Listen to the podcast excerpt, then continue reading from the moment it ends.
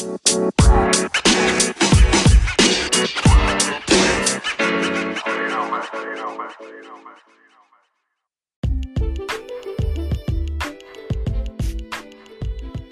っぱりヒップホップのアッキーです。今回のトピックはデフジャムベトナムについて。今年の9月にユニバーサルミュージックがデフジャムベトナムを立ち上げました。これまでの経緯を説明すると昨年9月にデフジャムサウスイーストエイジアというものが設立されてその後マレーシアシンガポールタイフィリピンインドネシアにデフジャムが進出しています。ということで日本でもね2000年代にデフジャムジャパンっていうのが設立されて、まあ、そこからダボさんですとかあと愛愛ちゃんとかが、まあ、出てたわけですけれども最近そのデフジャムサウスイーストエイジアっていうところでもちょっとアジア圏をすっごい攻めている状況になります。デフジャムベトナムはオビット、シーチェインズ、ライトという3人のローカルアーティストと契約をしてシングル「シンプルラブと「When You Look at Me」が7000万回以上の YouTube 再生と1億5000万回のストリームを獲得しています。過去10年間にわたってラップや DJ などのアンダーグラウンドヒップホップ音楽がベトナムで大きな支持を集めています。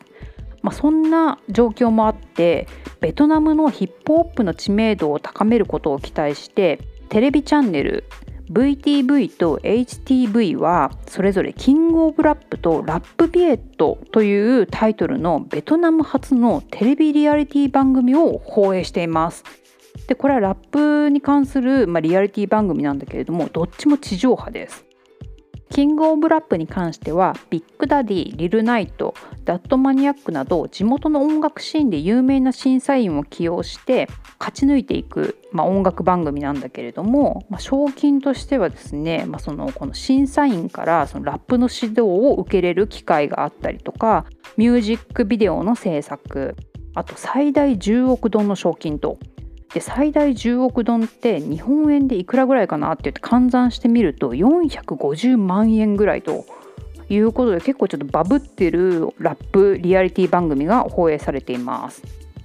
ラップビエットに関しては宇多田ヒカルと共演してたりとかあの88ライジングとレッドブルのドキュメンタリーに出てきた、まあ、ベトナムのヒップホップの女王スボイも出演していてこちらはですねペプシが協賛に入っていて、まあ、ステージの演出とかなんかいる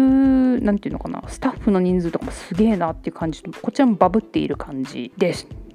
ベトナムの音楽シーンでこのラッパーとかヒップホップの影響力が高まっていてもうこの地元のラッパーたちはもう今まで以上に知名度を上げています。以前は歌手俳優有名人だけに限定されていたテレビコマーシャルにもラッパーが起用されるようになったりしていると。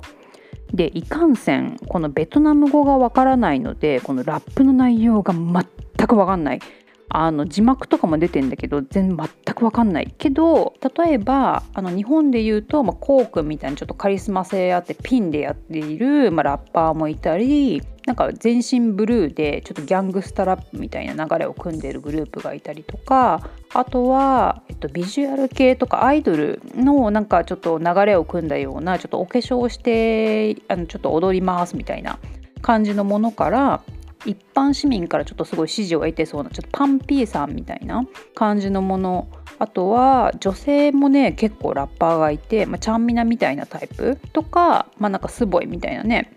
感じのラッパーまでいていろんなスタイルのラッパーが同じステージに上がっているっていうのがすごいちょっと見てて新鮮でした。一番びっくりしたのがあの顔にタトゥー入ってるラッパーが地上波のテレビに出ているっていうことでなんかまあベトナムの国民性なのかちょっとわからないですがなんか心が広いんだなっていうふうにちょっと思いました。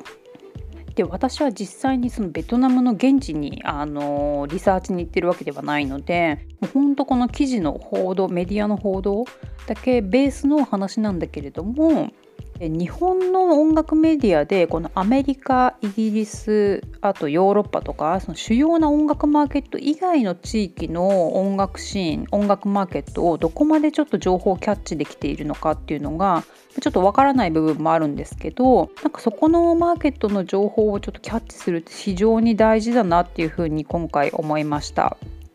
というのも以前チューンコアさんでインディペンデントアーティストラスっていうラッパーの記事を書きました。彼はアトランタを拠点に活動しているラッパーなんだけどインディペンデントのアーティストから世界で最も稼ぐラッパーの一人へと上り詰めたアーティストです。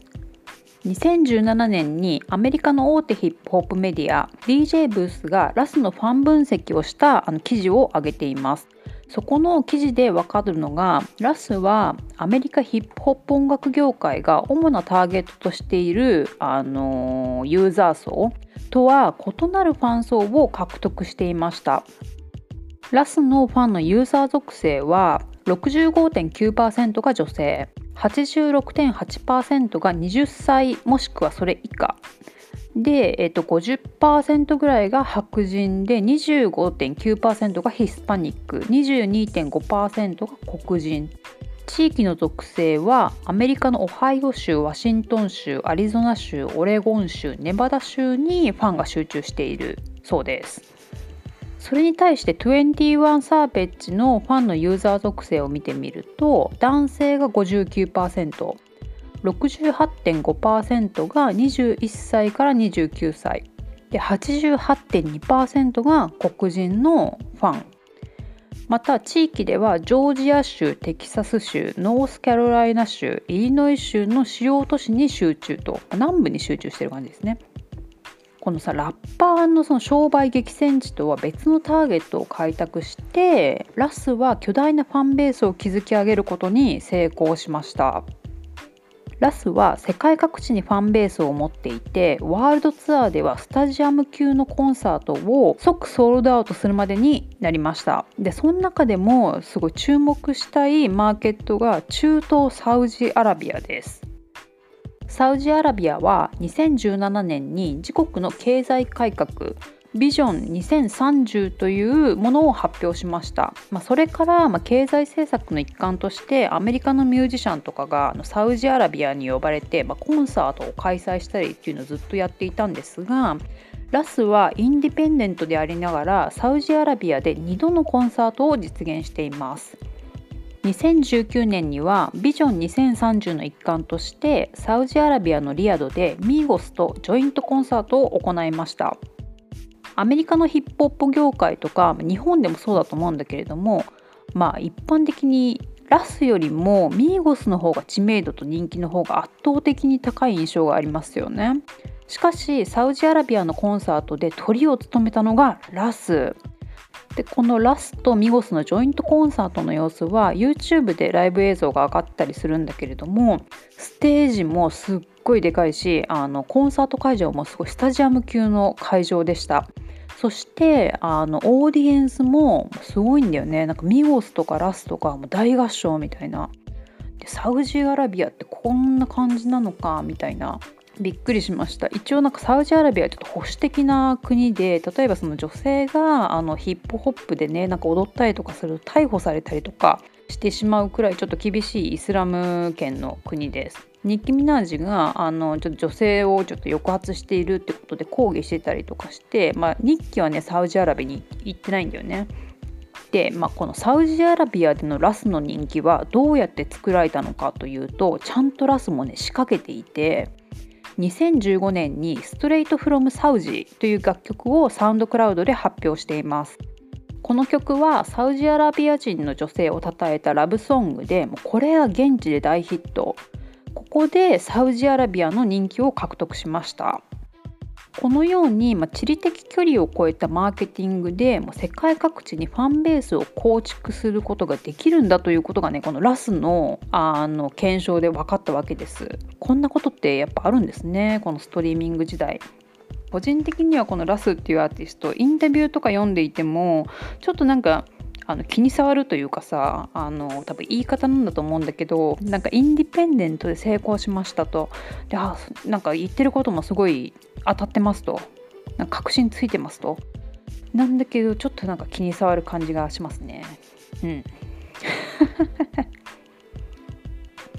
まあ、ということでこのストリーミング時代に、まあ、チューンコアとかその SNS ウェブとかを駆使して、まあ、世界各地にファンベースを構築することが可能であるということを立証したのがこのラッパーのラスです。このラスの成功例を見てみるとやっぱりこのサウジアラビアのライブもなんか2年越しで計画していたりとか、まあ、それ用にねサウジのさあのストレートアウタサウジストレートフロムサウジ、まあ、その曲をさ作ったりとか結構計画的に動いていていやーなんかすごい偉いなーっていうなんかちょっとこの人本当頭いいのかなっていうふうに思いました。まあ、ラスがこういう事例を作っているのでなんか日本でも別に不可能ではないのかなっていうふうにあのちょっと思いますね。例えばなんか日本では全然無名だけどベトナムですっげえなんか人気のプロデューサーとかさ なんかそういうのがいても全然いいんじゃないかなっていうふうに思ったのでした。はい。まあ、このアメリカとイギリスヨーロッパとかその主要な音楽マーケットもすごい大事だと思うんだけれどもこのあんま日本にあまり情報が入ってこないような地域でも結構バブってたりとかこの経済がねこうやって動いてたりとかするのでそういったマーケットもちょっと注目して動いてみるのも面白いんじゃないかなっていうふうに思いました。ということでまた次回は違うネタで話していきたいと思います。チャオ